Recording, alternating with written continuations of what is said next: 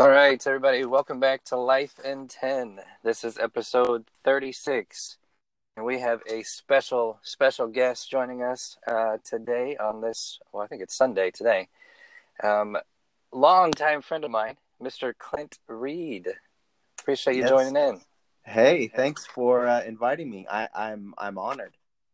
Well, we've, I was actually thinking about it. I think I've, we've been friends since... Uh, I want to say like two thousand seven, two thousand eight was when I was in college. You were a young adult minister, and we've just been able to stay in touch this entire time. So it's been, uh, you are have been very much an impactful person in my life. And I'm not just saying that because you're on the podcast, but legit, it's been uh, awesome to get to know you and your your wonderful family. And you're just, uh, you're you're somebody who sees things in a different light, and I've always respected that, so I appreciate mm. thank you for thank you for those kind words. Yeah, absolutely. So um last week, for the listeners, we talked a little bit about um a boat.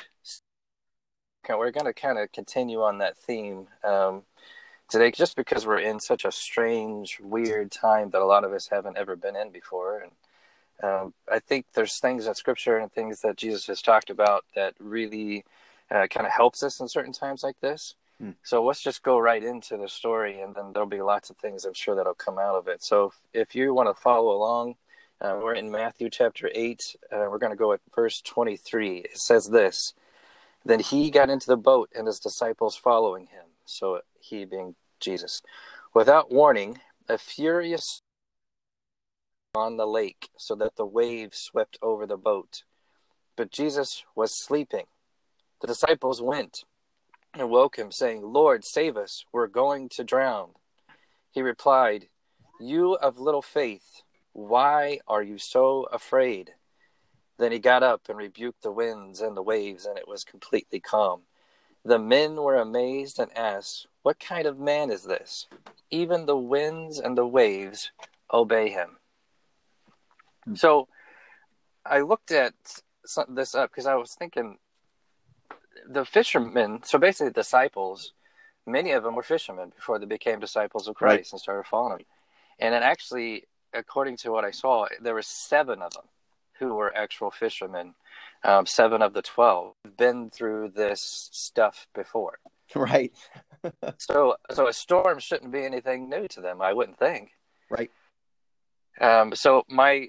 Either it was a furious storm, or they just hadn't seen it for a while. But I'm I'm curious of why they responded the way that they did.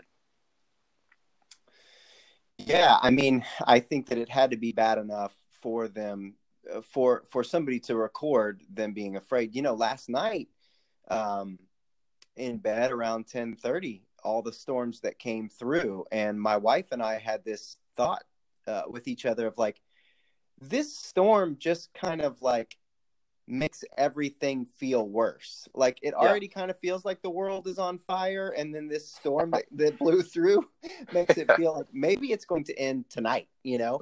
Um, so I I wonder if there was some of that, you know, like waves can get so unpredictable so fast. Um, if you've ever been out on on a lake or in the ocean, when it when it gets tricky, I mean, it can go from zero to sixty immediately, and I wonder yeah. if that's what happened here. Yeah, well, that's a that's a, a great point. I, I think sometimes though, it seems like when the storm hits, it's like we lose all sense of reality. It's like we forget. I kind of made an analogy. It's like almost like we're we're a boxer going into the ring, but when the fight starts, forget.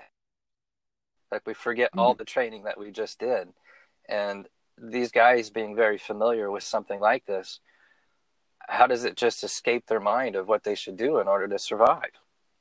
Yeah, man, I love uh, this thought that you're teasing out, because it's something that I've been thinking about a lot as far as the church and, and Christians are concerned. What I see um, in, in regard to this is that, you know, many of our pastors, many of our uh, religious leaders are online right now, and they're dispensing information. and the information that they're dispensing is in accordance with their training and right. the way that they have experienced hardship or the lack thereof. And so you just see multiple different ways to react to something that honestly is just unprecedented. I mean, yeah. ne- nothing like this has ever happened. There's tons of commentary about that. But I see a lot of people uh, claiming victory when, in my opinion, there's no need to claim victory right now. And right. then others that are um, just on the other end of that, you know, of like despair, even though uh, our hope is supposed to be in this in this resurrection, redemption, reconciliation thing that we claim as followers of, of Jesus. Right. Absolutely. Um, I think one of the hardest parts that a lot of us are dealing with right now, I know I am personally, is it's like there's, you just don't see, you don't know when the end's going to be. Like you don't stop. Like, how do we handle a situation where it seems like we just don't see the light at the end of the tunnel? Because I think these, the, I mean, even the guys in the storms, they knew the storm was eventually going to stop. Like, it wasn't going to last forever. But in our case, it's like we're living through something where we don't have really a good understanding of, like, it could be July, it could be August, it could spark back up in the winter is now what they're talking about. Like, when is this thing going to end? And then how do we handle ourselves when we really just don't see, see a light at the end of the tunnel? Yeah, I mean, that's that is the million dollar question right now, I feel like. And my answer right here at the beginning is I don't know, you know, like a yeah. like a, a waiter who gets asked at a table, um, could you do this? And I don't know, but I'll go back and, and find the answer for you. I mean, I, that's that's where I'm at. I don't know, but yeah. I am absolutely digging and seeking and trying to find the answer. You know, you look at the Israelites in the wilderness, and there's that initial burst of like, yes, slavery, and then, right. oh my gosh, how long is this going to last? right. Um. Yep. And and then you look at the disciples uh, at even at the crucifixion. Like, Jesus had been telling them for many, many, many months and and years, yep. three years. Hey, it's only going to be three days. And in that three-day span, they freaked out so bad, you know? Like, yes. Yep. So here we are in, what would this be? We, we're two weeks into this quarantine. Yeah, something um, like that. Yeah, and so it's like, how do we navigate it?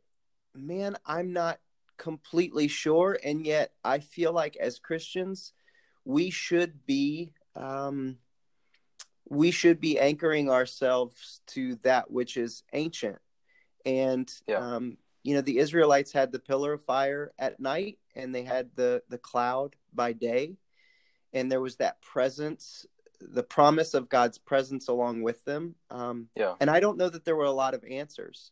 So if there right. is a way to navigate this, it's to day by day and sometimes moment by moment, um, if you're courageous enough to keep up with the news, anchor yeah. ourselves into the fact that we believe that God has gotten people out of some serious pickles throughout history yeah. and that he will get us out of this one, one way or another. Um, now, you know, it, it may be that the world looks completely different. It may be that we see people around us uh, suffer the worst possible consequences. And yet we believe and trust not only in a in a God who gives us strength for today, but but bright hope for tomorrow, as the as the hymn goes, right? Right, right. Yeah, I think that's the only thing that we really can do. I mean, I'm reminded of some things read in the past, and it's just like the only way to ever make progress is just to take one step at a time, and that's all we can do at this point, I think, is, well, we're in today. We don't necessarily know what's going to happen tomorrow. So what are we going to do with today? And I think we can make the most out of, um, you know, whatever it is we're experiencing. So it's whether it's showing love to other people, um, I mean, helping others out. I mean, there's certain things that we can do in this moment right now and not necessarily concern ourselves of when the end's going to be. Because if we just don't know, you don't know. Um, right. So I think in this story, there's something that's always stood out to me, um, which I just find, I just, I don't, I've always seen Jesus as just being a very cool character. Like he's just a, he's just way different than I think anybody ever expected him to be, but certain things that he does. And this small little line um, in this uh, little passage says, but Jesus was sleeping. And I don't think that that was put in there by accident. I definitely think that there is a reason that they wrote that he was sleeping during this uh, storm. I mean, what is the, I mean, I've got my thoughts, but what does that speak to you of just maybe the symbolism that he's trying to show us?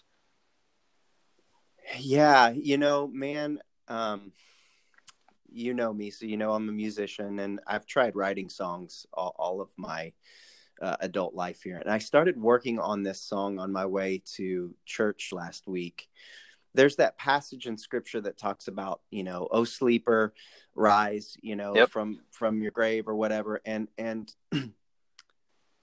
I wanted to write a chorus about, oh, sleeper, take time to rest before yep. you rise. Because I think that we, all of us are just with your question before this question, when's this going to end? And we're already looking to what we're going to do when this ends. And yet yeah. there's so much living to be done in this period when we are essentially being forced to rest, to slow yeah. down, to contemplate our mortality, to contemplate our loss of control, our finiteness, right? That's what Lent is all, all about. And so I think we see over and over again these um, pictures. And, and so I think this is a, probably a historically accurate event, the, the boat and Jesus sleeping. But it is such a strong statement from God of um, there are times where you simply have to rest in the fact that you are not in control. Yeah. And what's so difficult for us in two thousand twenty in the shadow of a pandemic is that as Americans, we are, and as capitalists, we are productive. We work. That is our identity. Yeah. And we are being forced to figure out how to do that in the comfort of our own homes. And I wonder if God's invitation is, man, it's time to rest for a little bit. You know, yeah. it's time to stay inside and think about who you are, think about what your values are, think about what your life is about. Um, and so I think that the invitation for Jesus, from Jesus in this story is, hey, sleeper, take time to rest before you rise up. And we'll come out of our house blinking in the sunlight at some point. But for now, we rest and we contemplate who God is and what our life is about. That's what I'm getting out of it. Yeah. Oh, man, that's good. Yeah, absolutely. And I think it, too, we've seen it, and you've probably seen it even within your family, but this has caused people to place priorities where they should be. They've started to realize that, you know, maybe work and being at work is not as important as I placed it in my life, because I can't, I, I can't uh, be around certain people that maybe, you know, might be infected or whatever. And I'm going to be at home spending time with my family, spending time with people that I love. I'm checking up now on people that I haven't talked to for a while, just seeing how they're doing. Um, You know, I've even had the opportunity to buy groceries for people who, you know, didn't necessarily have the money to do so. So it's like, it's putting things back into perspective of what actually matters. Because I think sometimes we just get so caught up in our um, just ways of doing things that we don't realize that, well, um, you know, some of the things we place as priorities really maybe shouldn't be at the top of the list as much as they are and as much as we place them. Um, so I, I mean, I love, I love everything that you just said. That was uh, Jesus being asleep during something that was causing mass hysteria on a boat is just symbolic of what he should be, of what of the way we should be um, going through something like this. Um, yeah, and, and still, can I just interject real quick, Isaac? Yeah. Um, yeah. If you fast forward then to the cross, now we don't know exactly what happened in the three days between the cross and the resurrection, but even then, a lot of theologians uh, suggest that there was some sort of sleep. There was some sort of soul sleep. Now, maybe he went down to hell and yanked the keys out of Satan's hand. I really like that story. I don't know if I totally believe in it, but there's this yeah. idea of sleeping between the cross and resurrection, even in yeah. death, even in death. So a lot of us are like really shook up because there's more than anecdotal uh, stories to suggest that people our age who are healthy get this thing and they go downhill fast and, and maybe even die. And yet, even in death, so if I allow my mind to go to the worst case scenario, even in death, even in that type of sleep, resurrection promises that God will calm even that storm. Yeah, absolutely. Absolutely. The story takes a weird turn when it says Jesus was sleeping. So the disciples, uh, they go and they wake him up and they say something. They say, "Lord, save us, we're going to drown." And in some cases they say, like, there was an actual version that I've noticed that said, "Lord, don't you even care that we are about to drown?" If if you see the response at the end where they said the men were amazed that he calmed the storm, when they went to wake him up, what exactly did they even expect him to do if they didn't know that he, he could calm the storm? It's like, it's almost like the old phrase of like misery loves company. Did they just want him to wake up so that they he could panic with them? You see, you see where I'm going with that? Sure. You know, I think it goes back to where we were with the storm. Like, there's something about um, probably this storm in particular that had experienced fishermen, experienced uh, naval uh, people worried enough to go and wake this dude up and be like, he's our, he's literally our only hope. Um, you know, there's that line in um, the Broadway play Hamilton where Hamilton's son has just died and he's, he's walking through um, the, the streets and he, he sees the sign of the cross at the door and he prays. That never used to happen before. That's the line.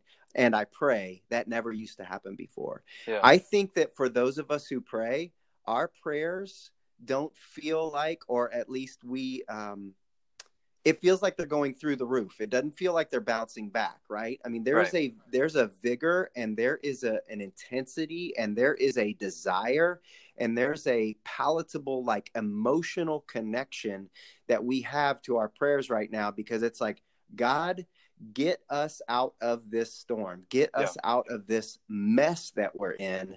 Right. And I have to think that that's what the disciples were feeling. Yeah. Uh, wake up, Jesus.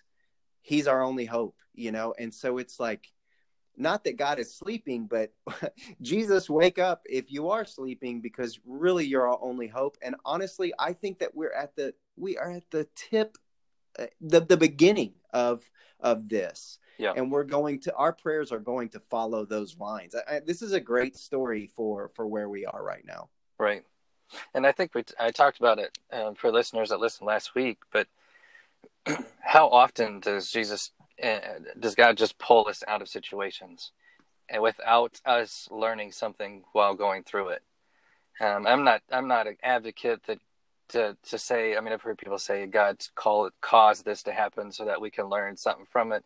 I'm not opposing or saying that that's happening, because I certainly don't think that's the direction. I mean, he could a lot of he could do a lot of different things besides this in order to open our eyes. But the fact that it's here, well, that means there's something that we can learn from it, and we can grow and become better. And hopefully, we walk out of this a better country, a better uh, group of people, a better community, a better family. Um, going through something like this together, all moving the same direction, because it seems like we haven't been moving the same direction for a long time. Yeah, for sure. For sure. Now, Jesus's response was uh, not, I think, even remotely what they were thinking he was going to say. And I mean, if you look at it in the story and he, he says this, it's like, well, that's an odd way to respond. He replied, "You of little faith, why are you so afraid?" Now, it poses a couple questions. One's really tough to answer, but I'm gonna. We'll start with the first one first. If the boat, would it have been a faith issue? Hmm. Oh, Isaac, that is a good question. Um, because isn't that somewhat what he's implying? If you have little faith, faith in what? That God was going to get them through the storm? That the boat, like faith in the boat, that it was going to stay afloat? Like there's a lot. Why did he go that direction? Um, is, is where I've been thinking quite a bit on this. Yeah. You know, I, I wonder, I think that what we do is that we read tone so often into the words of Jesus. Yeah. You know, was he ang- was he angry when he said it? Right. Um, was it just a statement for a bunch of young kids, basically? You know, like, hey, guys, you're young and your faith needs some improvement. Um, yeah. Not improvement. I don't even want to put labels like that on it. You guys are young. Um, these things are going to happen. And these are the times that your faith is strengthened. You've right. just got a little bit, and one day you'll have a lot. You know, I think we read tone into it. I think that there's a bunch of different ways. This is what I love about the scriptures. There's a bunch of different ways that we can read that statement. And so, again, I do not know. Um, that is a great question. And I think that whoever's listening to this and maybe even going back and reading those stories, it's very important for you to place yourself in um that story, almost like some of this Saint Ignatian contemplation stuff. Like, what do you hear when right. Jesus says that? Right. Um, yeah, there's a spectrum. Yeah, for sure. So that brings up this kind of tougher question that I, when I wrote it, I don't necessarily. Wow, tougher than that one. Okay. I don't even really want to ask it because I feel like it takes us a, a certain way, and it's a very much a. Uh, it's just tough. It's a tough one to really think about. But let's say that Uh, tomorrow I go to work and somebody hands, like I, I get that virus and, and my body just doesn't react well to it. And I end up passing away. With the way that this is worded, is, is it because I, I didn't have enough faith and that's why my end result was the way that it was? Yeah, so I'll just speak for me, Clint Reed, and not on behalf of uh, the multiple kind of voices that are coming from our church leaders or from, yeah. from Christianity. Um, I would say unequivocally, no. Um, it may have been your blood type. It may have been uh, pre-existing issues that you didn't know about. Right. It may have been that for some reason your nose hairs didn't clean the virus off the way that they did for other people. Right. You know, right. I, I just, or, or there's not a ventilator, uh, on and on and on. There's so many other physical things that could happen. And so I, I think that the message for me is that some of us may not make this, make, make it out of this. And we may know some people that didn't make it out of this. Right. And yet I think that there is, if there's anything for those of us who are left behind, it's not to question whether or not this or that person had enough faith, but it is the idea of learning to grieve with those who grieve, learning to mourn with those who mourn, yeah. and learning, um, how precious each and every human life is. Yes.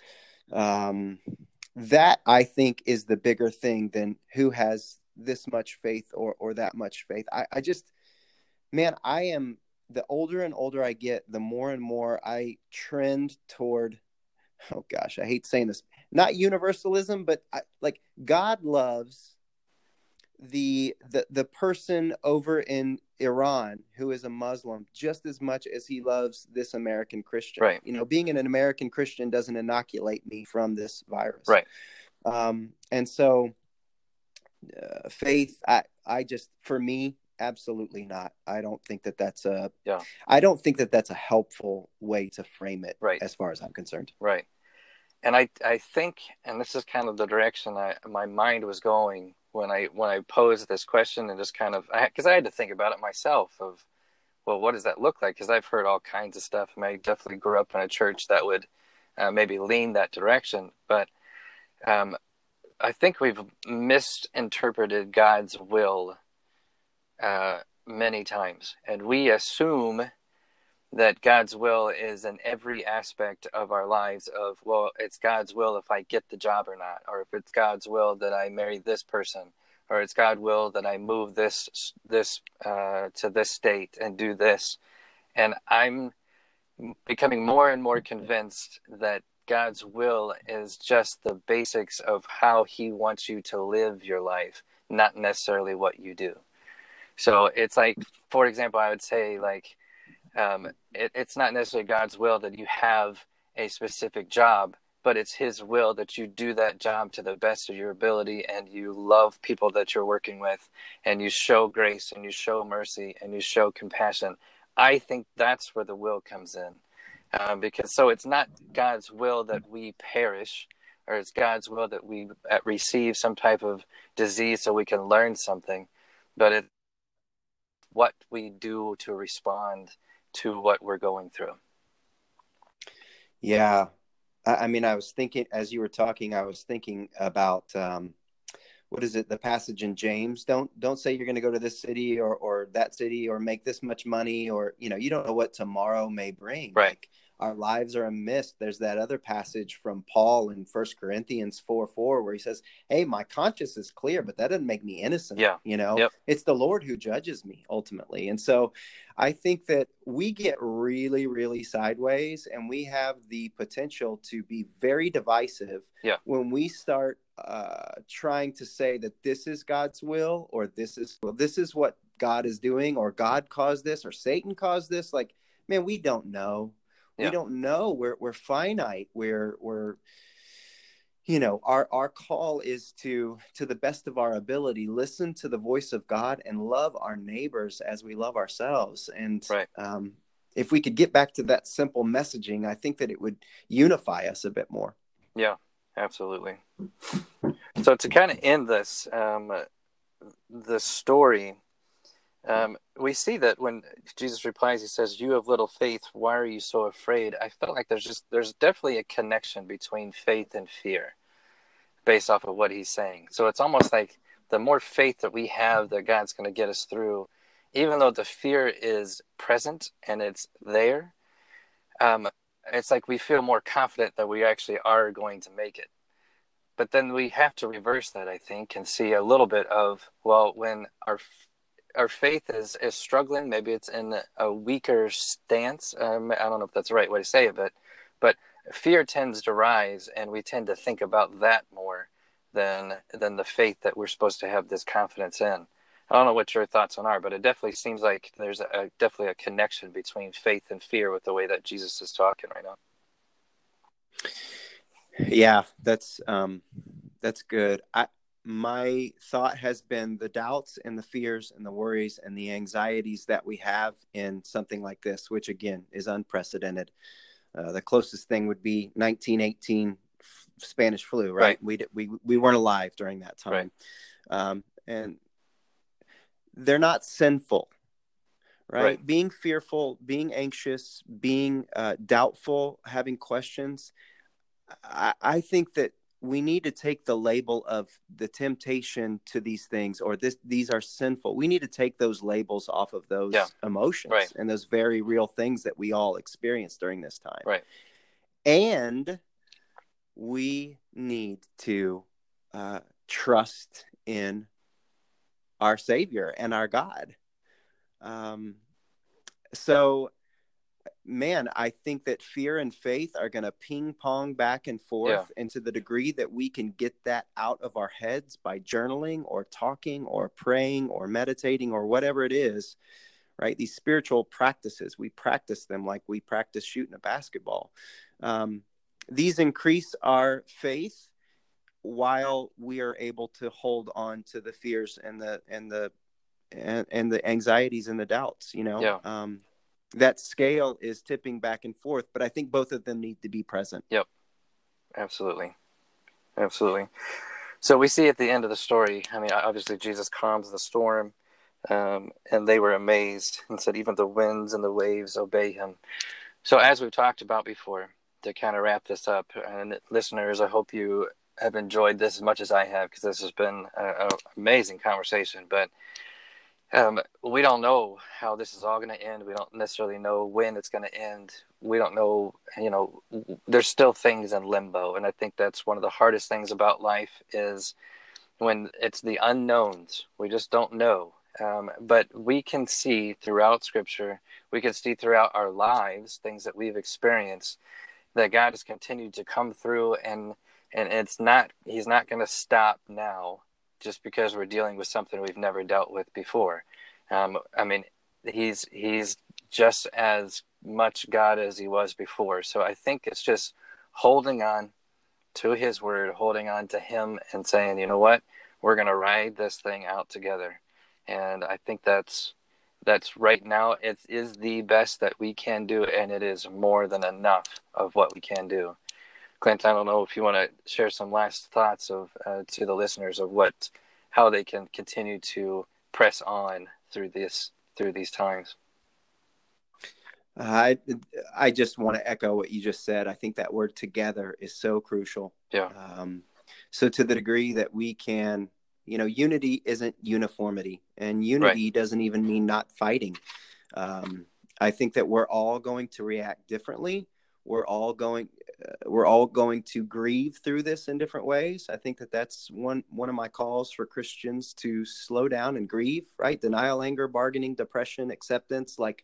All of us are going to be going through cyclically this cycle um, during this time. Yeah. And to the degree that we can do it together in as much unity as possible, I think we'll emerge as a as a stronger capital C church uh, under the lordship of Jesus Christ. Absolutely. Well, hey, Clint, I greatly appreciate uh, you joining. This was a... a Uh, just an awesome conversation, and your thoughts. I appreciate your thoughts, and I know the listeners will as well. So again, thanks so much for, for joining us. Oh my gosh. Thank you, Isaac. You're doing good work with this podcast, man. Keep going. Absolutely.